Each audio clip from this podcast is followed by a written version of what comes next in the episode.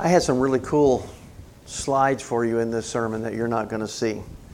But that's okay because it's not about the slides, it's about the Word of God. Amen. So you're going to actually you're going to need to be have a, a copy of this. And by the way, can I want to encourage you as your pastor? I know we have the Bible on our phones, and, and in some way that's probably a good thing. But could I could I encourage you to bring a physical copy of God's Word to God's house with you? We really need to do that. And, and, and I believe that's not what this sermon is about, but I believe we need to start weaning ourselves off of these handheld computers. Um, I, I just think, and there's nothing like holding the written word of God in your hand. So, with that in mind, would you make your way to Philippians chapter 3? Philippians chapter 3. You'll have to pay close attention to get the fill ins today, but I will try to cover each one. We all, we all have our confidence somewhere. A question Where is your confidence this morning? Let's talk about that. Would you stand with me in honor of the reading of God's holy and precious word? Philippians chapter 3, just three verses, 1 through 3. Finally, my brother, rejoice in the Lord. For me to write the same things to you is not tedious, but for you, it's safe. Beware of dogs. Beware of evil workers. Beware of the mutilation. For we are the circumcision who worship God in the Spirit, rejoice in King Jesus, and have no confidence in the flesh. Father, may you add your blessing to the reading of your word and to its declaration here in just a moment. May what you want said and communicated uh, be the primary thrust of this time together this morning. And may you be glorified as we are obedient. We ask in Jesus' name. Amen. Amen. Thank you. You can be seated. Keep your Bible open. Get your outlines this morning as we will need them. You know, someone once said, uh, I think it is quite accurate, to say when you turn on the light, the bugs always show up. Right?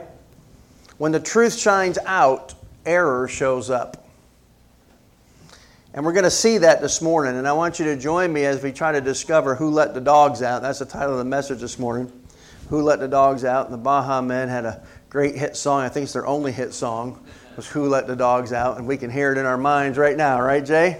Uh, but we're going to talk about that today. And we're going to see this in Philippians. So, to that end, the imprisoned apostle reminds us to do three things in three verses here. And number one is to revisit our relationship with God. To revisit our relationship to God. Look there in verse 1 Paul says, finally, and we know that, that doesn't mean it's over. He said, and now to the rest of what I have to say to you. Finally, my brethren, rejoice in the Lord. And for me to write the same thing to you is not tedious, but for you, it is safe. I want you to notice something here. I want you to notice, first of all, letter A is the relationship. What does he call him there? He said, Finally, my brethren, rejoice in who? What's your Bible say, church? The Lord. I know it's hard not looking at the screen. You got to look at the Bible in your lap, but that's a good thing. the Lord. Anybody know what that means? It's exactly right, Brian. It's the Greek word kurios, which means master. It means master. Now, that word master, there's another word for that. it's owner. Whoa, rejoice in your owner. Do we have that mentality? If you're a blood bought child of God, do you realize that you, you, are, you have a master who died for you, bore your sins? I, I think there are some things, and this is not in your outline, but if you, you can write fast, you might get them all. There are some implications from that word. I think the first implication I, I take from this word kurios or master is that of there is a sovereign, an authority that is over us. The master is in control. The owner owns you. and there is a sovereign authority. Because of that, there is a submission to that authority, our master. God is the sovereign as our master. We are called as his servants to submit. Sub means under, right? Submission. We need to come under God's mission for you and I. And we talked about that in depth this morning to expand the kingdom. Are we coming up underneath the mission of God for our lives? Submission to our master. Then I think there's an identity there. It's a servant identity. We have a sovereign God, a master. We have submission to that master. And I think this word implies a servant. A master with no servants is a nobody. Amen? There's no such thing as a master with no servants. We have a servant identity. We look at ourselves as a result of this as we rejoice in being owned by the Lord, the Master, we realize that we are His servants. We are His property. We are His special people. And then the last thing I see there, what do servants do? Th- thank you, Jay. Servants serve, right? That's what we're, so, and, and all this idea of Lord, we see this relationship to God. We have a sovereign, we have a submission to that sovereign, that master. We have an identity of a servant, and servants serve as our, as our normal course of action, we serve the Lord. I think in here, too, understanding how, how slaves were bought and sold. Letter B is the word redeemed. It's a beautiful Greek word, it's ekagorazo. Um, um, the garaza was the slave market. Ek means out of. Literally, the word redeemed means to purchase out from underneath the slave market. Can you imagine yourself being sold as a slave in a slave market? And if you were so fortunate to be purchased by a good master who would purchase not only you, but your entire family and love you and care for you, would your heart not rejoice? Oh, beloved, if this, if this king has purchased you today, you got a much better deal than that. Amen? We have, we have been redeemed. We were sold under sin, the Bible says. Sin was our master. We were a slave to the world, the flesh, and the devil, the world system, the flesh of self, and the devil who is Satan, the system, the self, and Satan himself. We were, we're a slave to that. But now, we have been submerged into the Lord. Amen? We have been purchased out from underneath that. And I think the letter C there is this idea of resting in God's sovereignty. So we have the relationship of master. We have been redeemed. The master has purchased us out from underneath the yoke of slavery to sin. And now we are resting in the good sovereignty of a good God. And there's two R's there underneath that. One is revisiting, and I dealt with this in depth last week, so I'll not do it again. But we need to revisit, rejoice what? In the Lord. Rejoy yourself in your master. How do we do that? We revisit what was been done for us. How am I saved? By grace through what, church? Faith. How am I saved? What is my redemption price? The very blood of the precious Lamb of God. Who paid it? Jesus Christ. With what did he pay? it? His own blood. Who does the saving? God Himself. Why am I called to this life? To glorify God by serving Him as His slave, as His child, as His adopted heir, joint heirs with King Jesus. It's what we're here to do. We need to revisit that. Can anybody here raise your hand and say, you know what? God was sure fortunate when He got me? Right? I, I fear there's some people that, that might actually believe that. But here's the reality there's only one person fortunate in that deal, and that's you. Amen? And I. Because we did not deserve salvation. So we revisit, we revisit what God has done for us. And then we retell the story. It's the retelling of the story. We revisit what's been done, and then we retell the story. We, for, you know who you retell the story to first? Yourself. Every single day.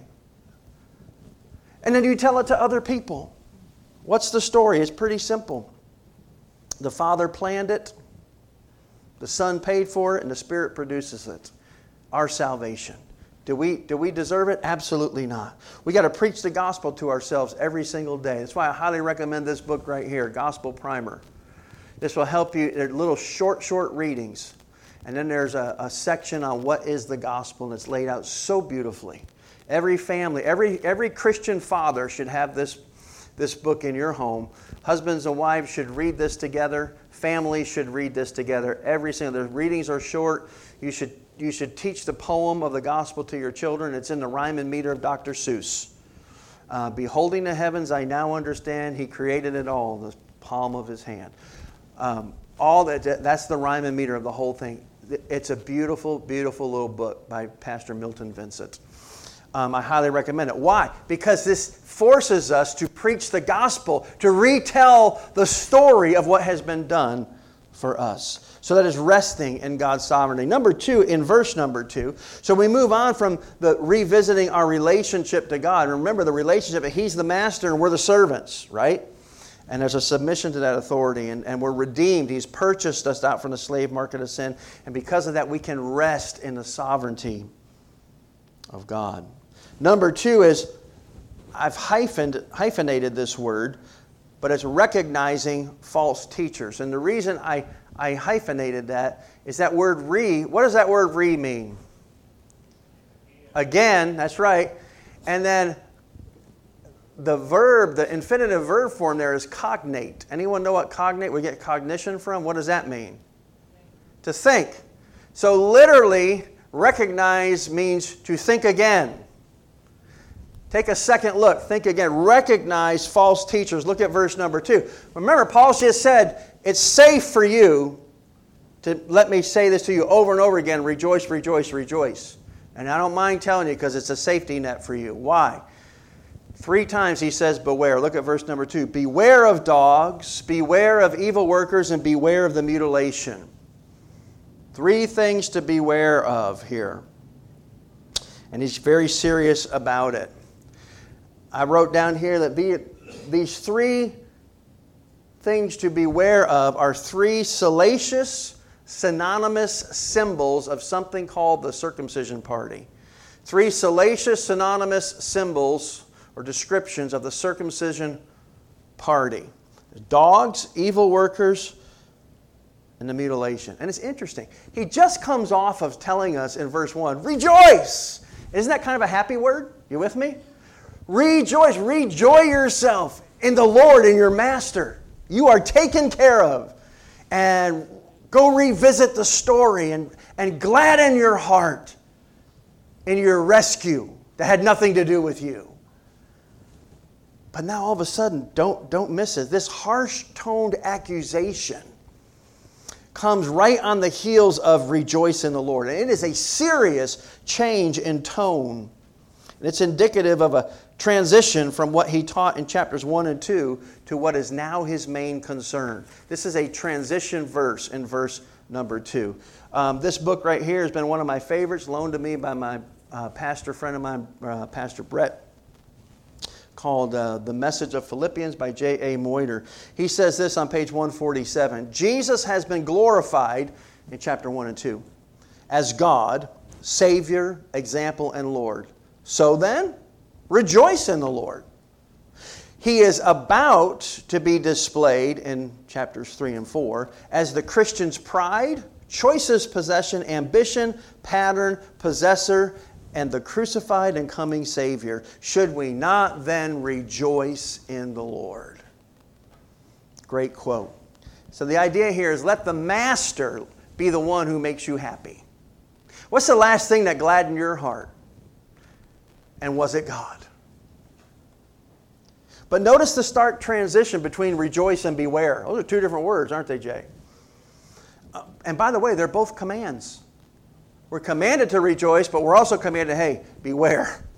Rethink some things. Here's why. Number one is beware of the dogs, or beware of dogs. And that's where I got my title from today Who Let the Dogs Out? Well, I tell you who let the dogs out. The enemy let the dogs out. Like I said before, whenever you turn on the light, the bugs show up. Paul was turning on the light of the gospel. We talked about this morning in D groups. The gospel is the power of God unto salvation to everyone who believes, to the Jew first and also to the Gentile. The power of God is latent inside the message of the good news of Jesus Christ. It's there. And it's powerful and it changes lives. And, and as we see in the New Testament the first century, it changed entire cities. And when that happens, word gets out. And Satan sends his people right on the heels of any good revival in order to do three things steal, kill, and destroy. So these Judaizers were a group of, of, of uh, Jewish supposed converts. They really weren't. They were yet unregenerate, not born again, and they were trying to pull people back into Judaism. And, the, and there was this group of these very passionate Jews who followed Paul everywhere that he went, telling the Gentiles that they had to be circumcised and become Jews in order to really be set right with God. And this happened all over. They went everywhere Paul went. And Paul calls them dogs. Now, these, these are not your, um, these are those who put a plus sign after Christ in their teaching about salvation. Christ plus circumcision. And then there was a whole big list behind that of what they had to do and keep. Basically, you got to become a Jew if you want to be set right with God. So Paul calls them dogs. Now, these are not your pet dogs.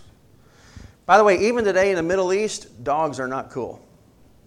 I mean, people don't have pets, pet dogs in the Middle Dogs are just not valued, treasured things over there. They're considered unclean animals. And these dogs, specifically, when he calls them dogs, these are wild dogs.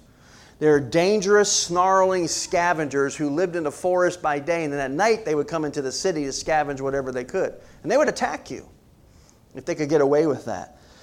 Um, in Matthew 7 15, the Bible says, Beware of false prophets who come to you in sheep's clothing, but inwardly they are ravenous wolves. Be alert. There's people out there that, that, that come, you thinking they're telling you the truth, but listen to their message. That's why you rejoice. You revisit the gospel all the time. So when you hear something that's not the gospel, your radar is, is tuned in. Does that make sense this morning, church? That's what we need to be doing. So he, say, he calls them beware of dogs. The second thing he calls them, he says, beware of evil workers. Same people now, same group of people, these snarling dogs. He says, beware of the evil workers. They are destroyers of grace. Now, here, these guys were going around trying to get people to be good and do good by following the law of God. That's not a bad thing unless you add that as a condition for the gospel. They were destroyers of grace. If you can do something to earn it, it's no longer grace, it's payment. And there was only one payment made for our salvation, and brothers and sisters, had nothing to do with us. It didn't cost you one drop of your own blood, but every drop of His. Does that make sense this morning? So he says we need to be, just jot this down 2 Peter 2 1. 2 Peter chapter 2 and verse 1. When you get home, go look that up. I'm going to give you several scriptures to do that with. So he calls them evil workers. They're out there thinking they're doing good things. Even Paul, before he was converted, thought he was doing a good thing by persecuting the church. He's going to tell us about that next week. But God's but he realizes what I thought was good going after this sect of Judaism called followers of the way. That's what the first church was called as the way.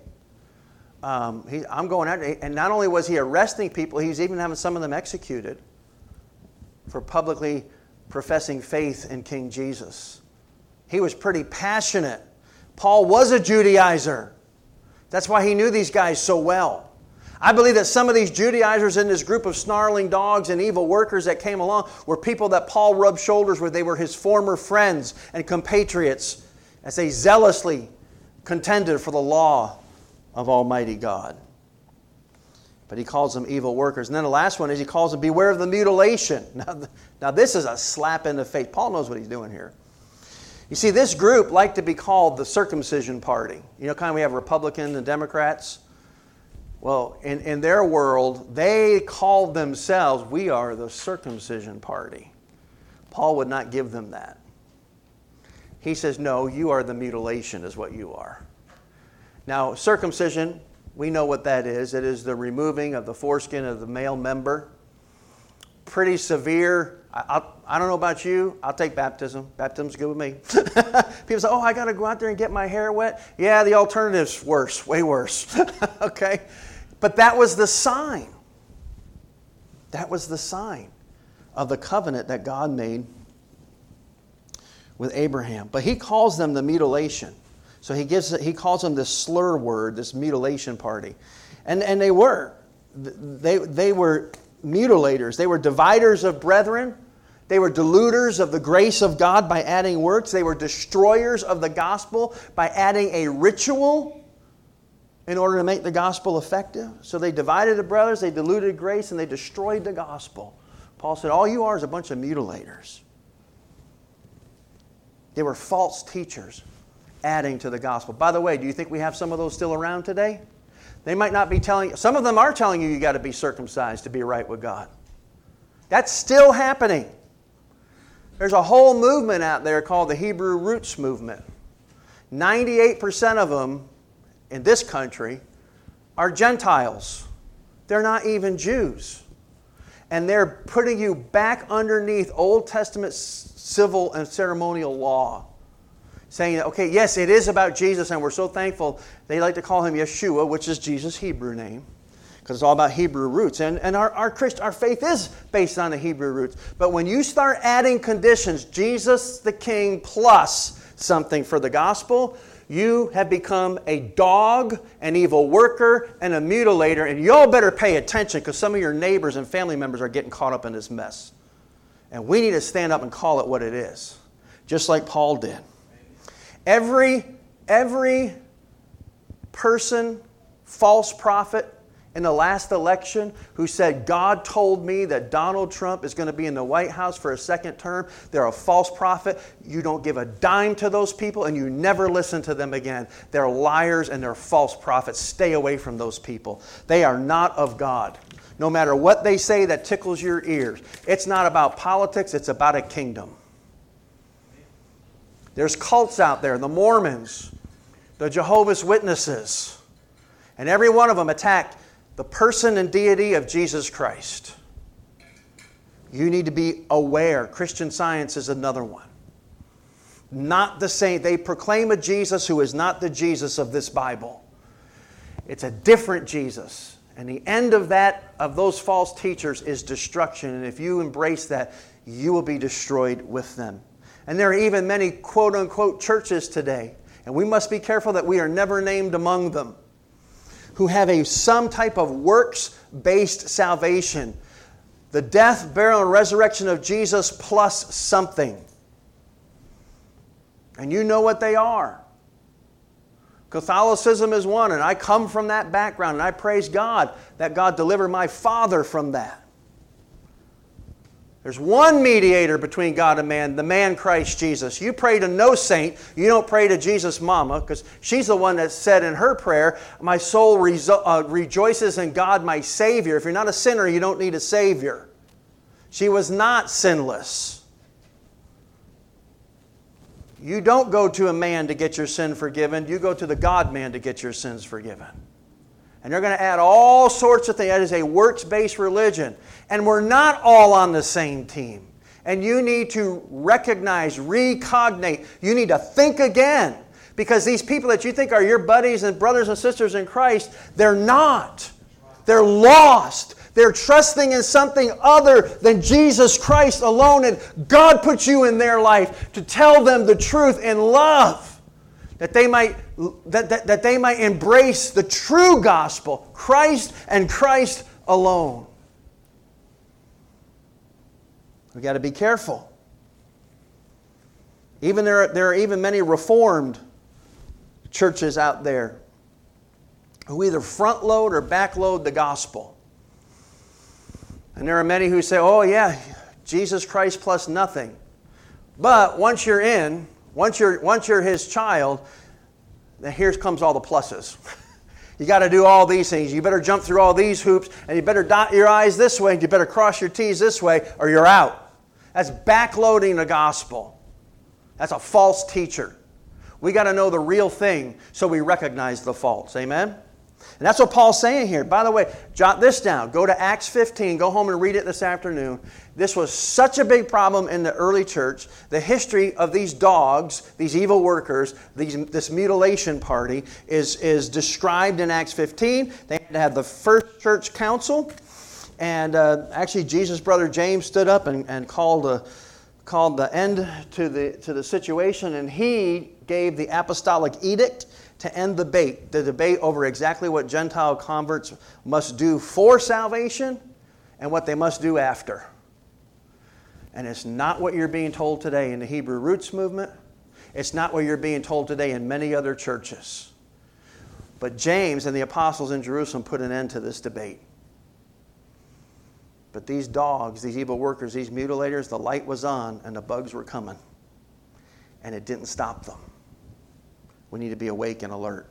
Number three, in this transition. So we revisit our relationship to God. He's the master, we're the servant.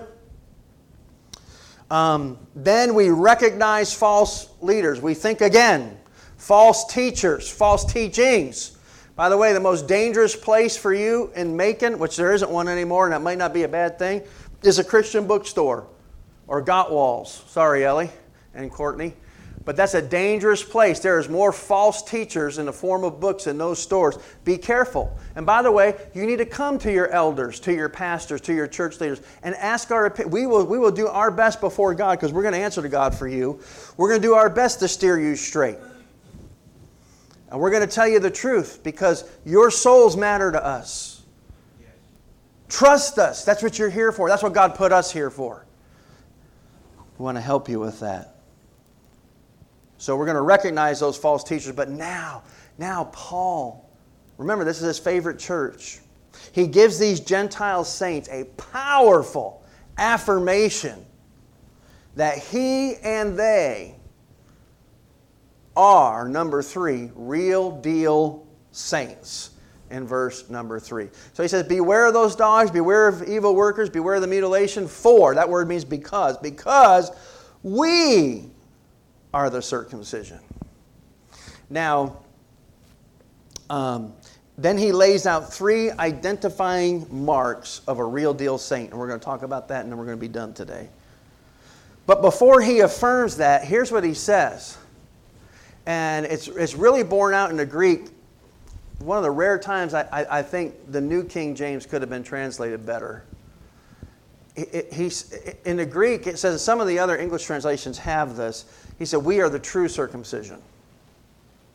But even that is falls short of, of, of the emphasis. Um, um, Paul is using here a very specific Greek adjective to modify the word circumcision, which means a, as a people. It's a group of people. Literally, what he's saying here and communicating to them um, is that we only are the true circumcision. Or we are the true circumcision only, only us. So who's the we? Well, specifically, the we here, apply, Paul applies this circumcision and, and, and, and, and this concept, calling themselves the true circumcision and he's using it as a contrast versus the Judaizing dogs. You see the, see the difference? We're the real thing, and they're these snarling, wild scavenger dogs. You know, you know, Paul's smart. He is brilliant. You know what he's doing there? That's, a, that's, a, that's a, not a nice term. That was a Jewish term for Gentiles. Even Jesus used that. When the Gentile woman came and said, Come heal my uh, son or daughter, I forget which one and Jesus said, It's not meet for me to take the bread for the children, nation of Israel, and give it to dogs. Call the woman a dog. And, and that's not a nice word. And she's not fazed by it. She goes, Even so, Lord, we eat the scraps that fall from the table. I'm just asking for some crumbs. And God said, Oh, what great faith. Right? So Jew, even Jesus used that term for Gentiles. That was a Jewish word to describe a Gentile, someone outside of covenant with God, and they call them dogs. Now Paul flips it around. He goes, no, let me tell you something, folks. You Philippians, almost all Gentiles. There were probably no or very few Jewish believers in the church at Philippi. Gentiles. All the men physically uncircumcised. They did not have the sign of the covenant. He said, Let me tell you something. You uncircumcised guys and me circumcised, we're the true circumcision. We're the only circumcision. And write this down. Go look it up. I don't have time to get into it. I wish I did, but just write down Romans 9. Paul is explaining what's what in there. And he even says, all Israel's not Israel, guys. okay, just because you come from Abraham doesn't mean you're in Christ, right? Um, and so he's explaining this here. We're the true circumcision versus the Judaizing dogs. It's a play on words. Paul turns the table. Paul applies the circumcision in Romans 9 and following, 10 and even 11. Paul applies the circumcision covenantal blessings to not only himself, but also the Gentile Philippian saints. He, he applies those covenantal blessings to them. The Judaizers were outwardly, physically circumcised, yet inwardly they were uncircumcised. They had no cutting away of the heart the heart's deadness towards God. That's what that was supposed to signify. That outward symbol, which is a pretty graphic one, was, was to be a symbol of what was to take place in the heart of that Jewish man as he grew. And that is that his heart would be circumcised, would be cut, and would now become sensitive to the covenant God of Israel. They had their physical member cut, but they had a deadness over their heart. The, the reality of the picture never entered inside. It was only external. And Paul says they might as well not even be circumcised. You guys, you uncircumcised uh, Philippians, you guys are circumcised. You're the circumcision party. You're the real circumcised. You're the, your hearts are circumcised. And that's what it is about. The outward ritual was a symbol, or to be a symbol, of the inward reality. Now, the Philippians were outwardly uncircumcised, yet they were inwardly circumcised. And as such, the Gentiles here become sons of Abraham, covenant children, chosen inheritors of the promise made to Abraham, who was, by the way, uncircumcised when he got that promise. When that covenant was given to Abraham, he was as uncircumcised as the Philippians were. You can see that in Genesis 15. So, to get to this last verse, who are we? Who's the we? Paul's talking about here. And there's a way you can find out who we is. Is there anything that distinguishes the circumcised in the heart from people who aren't? And the answer is yes. Paul gives two affirmations and one negative. Two affirmations and one negative. The first one is the upward mark of the circumcised heart, the upward mark of the circumcised heart. And we see that in verse number three. For we are the circumcision, only us, only we. What are the marks of this inward circumcision? People who worship God in the Spirit. Who worship God in the Spirit. Interesting word he uses for worship here, though. It's actually a word that in most places, in some New Testament translations, it's translated this way. In most places, that word is translated serve. It is the Greek word for religious or spiritual service toward God. Remember, Paul said in Romans 12 that it is our spiritual service of worship? So I think we're going to make a change in our vocabulary around here. Instead of calling this the worship service, Jay, we're going to call it the service service. You like that? We're just going to say service squared. How's that? this is the service service. Because so many times in a worship service, you come in here and you don't even play a role. You just listen. You're not, a, you're not an active participant, you're a passive observer. That's not worship. Worship's a verb, folks. It means service. Paul said, Who's we? I'll tell you who we are. It's those who serve God the Father in or via or by the Spirit. All of life is worship. By the way, man is hardwired to worship and to serve even before you're born again. You say, You, you mean I worship before I'm born? Uh huh. You worship yourself. Unholy Trinity of me, myself, and I. You worship the world, the flesh, and the devil. What happens when you're born again? You just change who you worship. But you still worship, you still serve.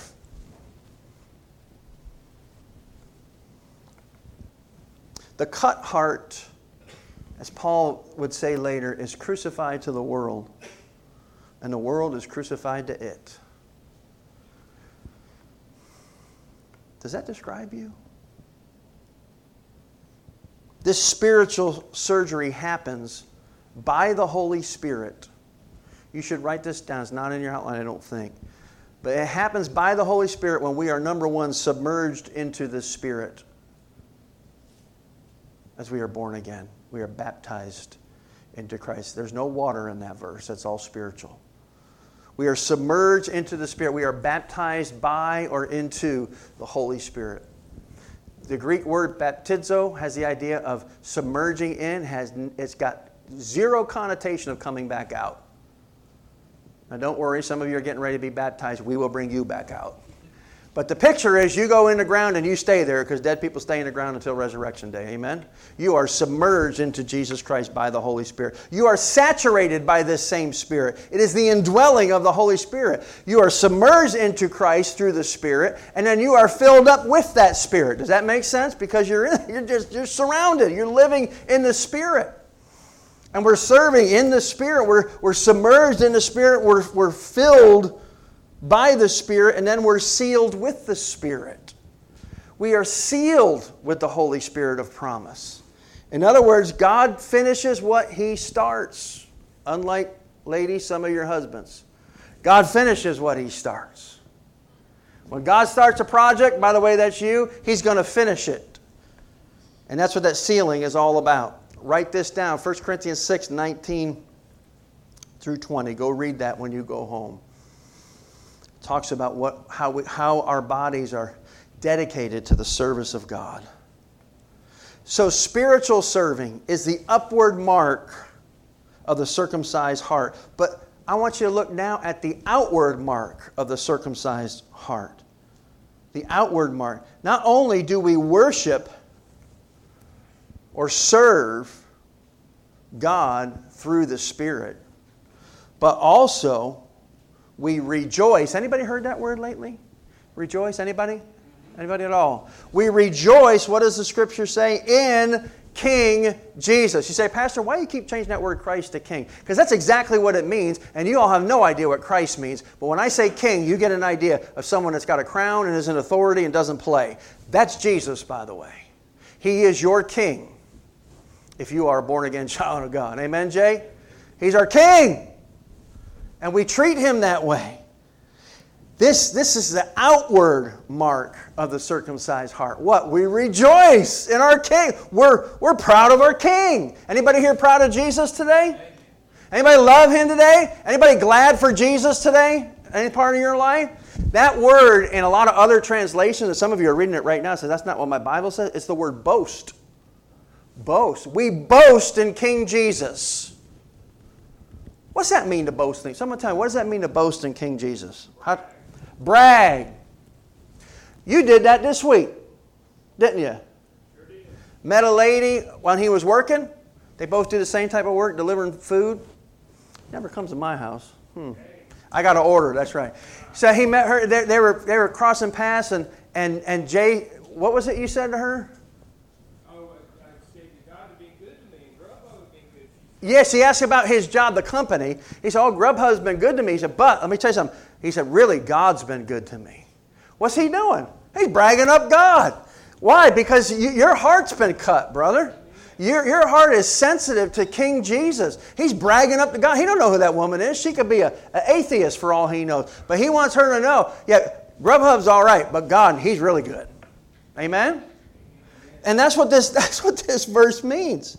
You know why that's you know why God wants wants us to boast in Jesus? Boast and rejoice in King Jesus? Because the giver gets the glory.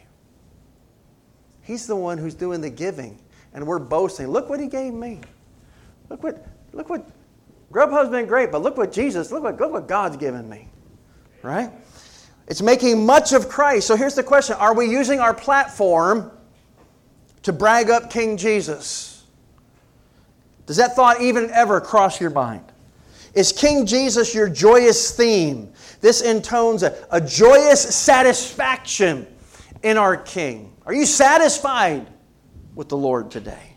John Piper says this God is most glorified in me when I am most satisfied in Him. You know what you boast and brag about? That which satisfies you the most. What satisfies you? I've had some good meals lately. They were satisfying, but guess what? I got hungry later on. But my King gives me an eternal satisfaction. Have you experienced that? Now, I love you folks. You know I do, but I don't trust you. So I want you to do the book. Somebody, somebody glory in King Jesus this morning. Tell me something that you want to brag on Jesus about. Come on, we'll sit here all day. The, amen. Woo. See, you're rejoicing in the Lord. An opportunity. Someone else, brag up Jesus. Put your boast in him. Yes, Reva. Just to be able to, he got you out of bed and here you are. Praise the Lord. Someone else, brag him up. What we're here to do. We're going to do the book. Don't look at me like I got three heads. I know what I'm doing. You see, it's, it's not enough to hear it. We got to do it right here in the house. But give me one more. Someone brag up Jesus. Whew. Maybe. Oh. Man, so true. So true. Again, my favorite book here. Motyer said this Thus, God has reached down from heaven to take a people for himself. He has animated them by his Spirit, displayed before them beauty, the beauty and satisfactoriness of his Son, and given them faith in him. But he's also shown them what they are in themselves. So that alongside the experience of the life giving Spirit and truth of the atoning Son, they are aware that they totally lack any personal worth. They put no confidence in the flesh. And that's the last mark who, who, that identifies the we. We serve in the energy of the Holy Spirit. We brag and boast in King Jesus. And then the last one is the inward mark of the circumcised heart. The inward mark, and it is that we put no confidence, no trust in the flesh whatsoever. Now, think about this the Judaizing dogs, the evil workers, the mutilators put every confidence in the flesh, which the flesh here is contextually defined as any right, action, or service that you can do physically, such as baptism, tithing, preaching, witnessing. Any of it that is trusted in to make you right with God or righter with God. I know that's bad grammar, but it gets the truth out there. Anything that you think you're doing that's going to make God love you more, that's an idol. That is the flesh. And Paul says unequivocally, I know one thing that, it, that in me, that is in my flesh, dwells no good thing and nothing good that I can produce. The only thing that's good that's coming out of me, Jesus is doing that.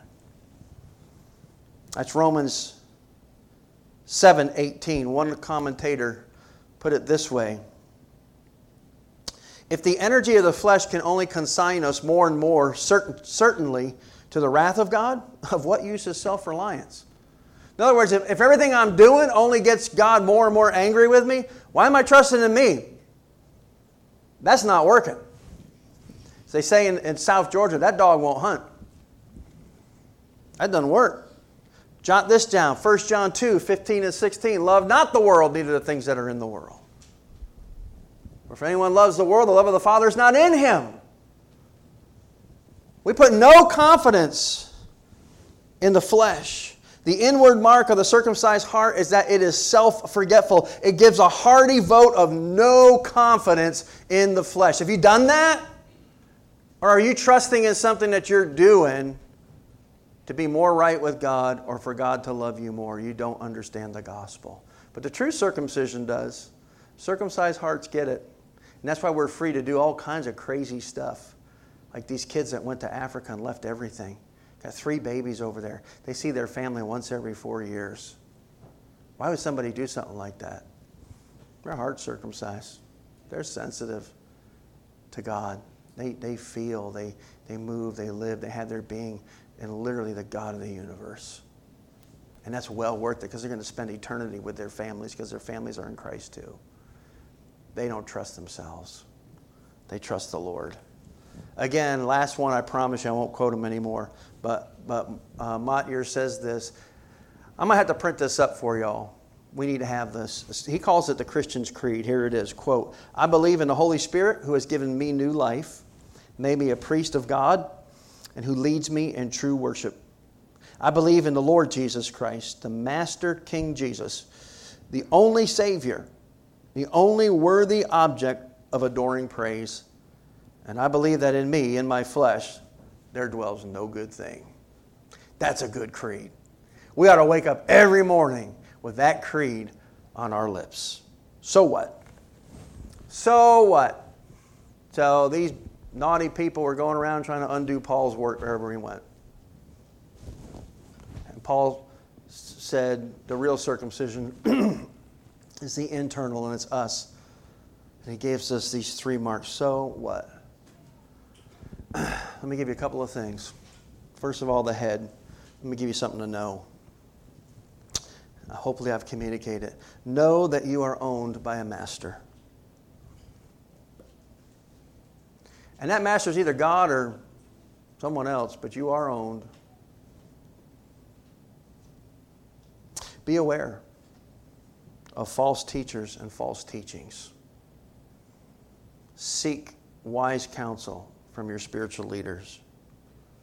Know that you are affirmed by the Holy Spirit as the real deal. Isn't that great, Jay? You're, the Holy Spirit comes alongside and says, You're the real deal. You're serving with joy, you're bragging up Jesus, and you're not trusting you. Here's the heart. This is the experience. Are you operating on PBA or JBA? You say, Preacher, what in the world are you talking about? Are you living your life out of performance based acceptance or Jesus based acceptance? I know a lot of people in the church that living out of performance based acceptance and they're eking out their need for love from the church itself by working so hard for God, but they're thinking that that gets them closer to God and God makes God love them more. Here's the reality it doesn't, it actually gets in the way. We come to God on the basis of Jesus and the Father's acceptance of His Son. It's a Jesus based acceptance. And when that hits you, you get free. And when you get free, you get busy. And when you get busy, you get happy. And when you glad in your heart, people know about your King. Do I see myself as God's slave, as owned by God? Or, more likely, do I see God as owned by me, added to my life to serve my needs? Another way of asking that question is who's on the throne? You or God? Are you praying, Your kingdom come, or my kingdom's here, come and help me with it? God's not interested in your kingdom, He's only interested in His own. Are we self forgetful servants? Self forgetful servants are born. And I would say born again. Amen? But they're also made. Once they're born again, then they're made by way of saturation with King Jesus. It's intimacy. When you're born again, and then your salvation, and then you're made a self forgetful servant, that's sanctification. How does that happen? Intimacy with the King. And we're going to see that word knowledge all over in the, in the coming verses. Here's, here's the question about this morning Did I worship and serve God in this service today? Did I really? Am I choosing to rejoice and boast in King Jesus? And how much am I relying on what I can do for God to make me feel loved by God? It is my choice to rejoice. And am I choosing to boast in King Jesus today? I'll give you these last three B's, and we're, we're going to be done today. First one is behavior, and that's worship or serving via the Spirit. serving God in the energy and inspiration of the Holy Spirit. That's our behavior. What's the application there? Saints, we need to be more intentional, intentional about what we are letting in to our lives. Let me be specific the music you listen to. How can you call yourself a slave of the a servant of the king and listen to the enemy's music? I'm serious. And it's not funny. It's not a joke. It's not okay. That's treason. And you'll answer for that. Movies, books, be careful what you're letting in, in your eye gate and in your mind. Boasting, rejoicing, glorying, praising, gladdening your heart in King Jesus. By the way, praising the King is practicing discernment. Did you know that? The more you praise King Jesus for what he did for you, the more you understand the gospel, and the more your radar gets hot, and anything that is false shows up clear and quick. That's why it's safe for you. Here's another one practice verbal rejoicing in King Jesus. I tried to get you to do that today. It's the safest place you can do it. Practice verbal rejoicing and I'll give you a little hint how to do that. It's called habit pairing. Anybody ever heard of habit pairing? So it's hard to start a habit. Would you agree? So like you go out here and say, I'm going to do what the preacher said, and I'm going to start out loud. I'm going to start boasting in Jesus. I'm going to set a time on my phone to do that. You can do that. Or how many of you have a habit that you do every day, maybe more than once a day? Got it? Like, for, for example, I'll give you a softball. I, I hope you pray before you eat. Like when you get home at night, get together with your family, you pray. Pair the habit of verbally boasting in your king to the prayer time. Just, just pair them up. You're already doing the one, just bring the other to it. Does that make sense? Um, and then verbally brag and rejoice in the Lord. Praying before meals. How about eating? Anybody eat every day more than once? Any, any coffee lovers out there?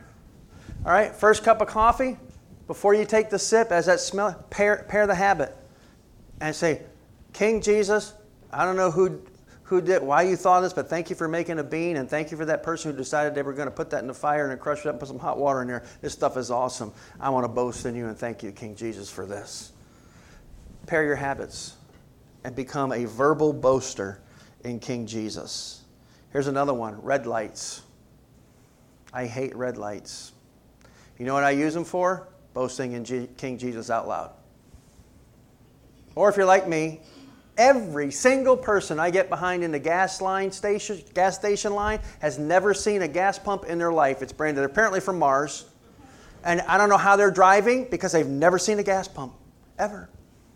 And I get behind those people all the time. And when I start getting frustrated, I, that's a habit pairing. When I feel frustration, I start to thank God for the time to sit there and just enjoy Him. I start bragging on Jesus. So pair that verbal boasting in the Lord. And then the last one is belief. No confidence in anything that I can do apart from the Holy Spirit. Here's how you do that. You're not going to like this, or your flesh isn't going to like this.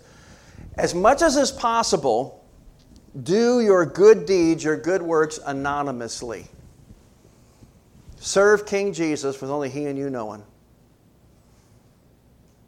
the scriptures say don't let your left hand know what your right hand's doing. It's not, it's not for other people, for God who sees secretly, and He'll reward you openly. Serve in hiddenness as much as you can. And then this is a hard one, and it's, it's the last one. Evaluate your flesh confidence. So, how do I evaluate my flesh confidence? Talk to your wife, ask her. Wives, ask your husband. How much confidence am I putting in my flesh? Or ask a best friend that really knows you and loves you enough that they're going to tell you the truth. Ask your brother, your sister, your best friend. Help them. Ask them to help you evaluate. Do you see me putting my confidence in what I'm doing rather than in King Jesus? So, what, what do we do with this, Pastor Paul? We repent. We repent of our failings. Have we all failed a little bit? Yeah. We rejoice in our King and his perfect record. That is now our perfect standing. Amen. What did I do to deserve it? Nothing. What did I bring to the table? Only the sin that made the cross necessary. I brought the bad stuff, I got all the good stuff because God's just that good. Where is my confidence? Who or what is it really in? Would you stand with me? Join me in prayer today. Father, we come to you thanking you that we are the true circumcision. We're the only circumcision. Those who put no confidence in the flesh, who worship you and serve you in the spirit, who trust in you alone, and who boast in our King. Everything in those three marks cannot be done without a constant rehearsal, mentally and verbally, of the gospel as is specific to our lives. We were the problem, Jesus the solution. We owed a debt, He paid the debt.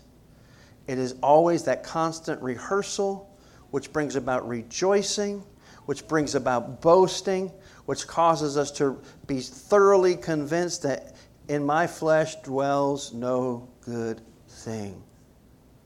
And Lord, I have zero doubt that there's people in this room, right in the room right now, that is not them. They are deceived, they are dead in their sins, and they are living for self. Would you wake them up to their need to have this king? Call them to yourself and make them your own. Where we have failed, make us quick repenters. We might embrace the beauty of your holiness, your kindness, and your goodness. We ask in Jesus' name. Amen.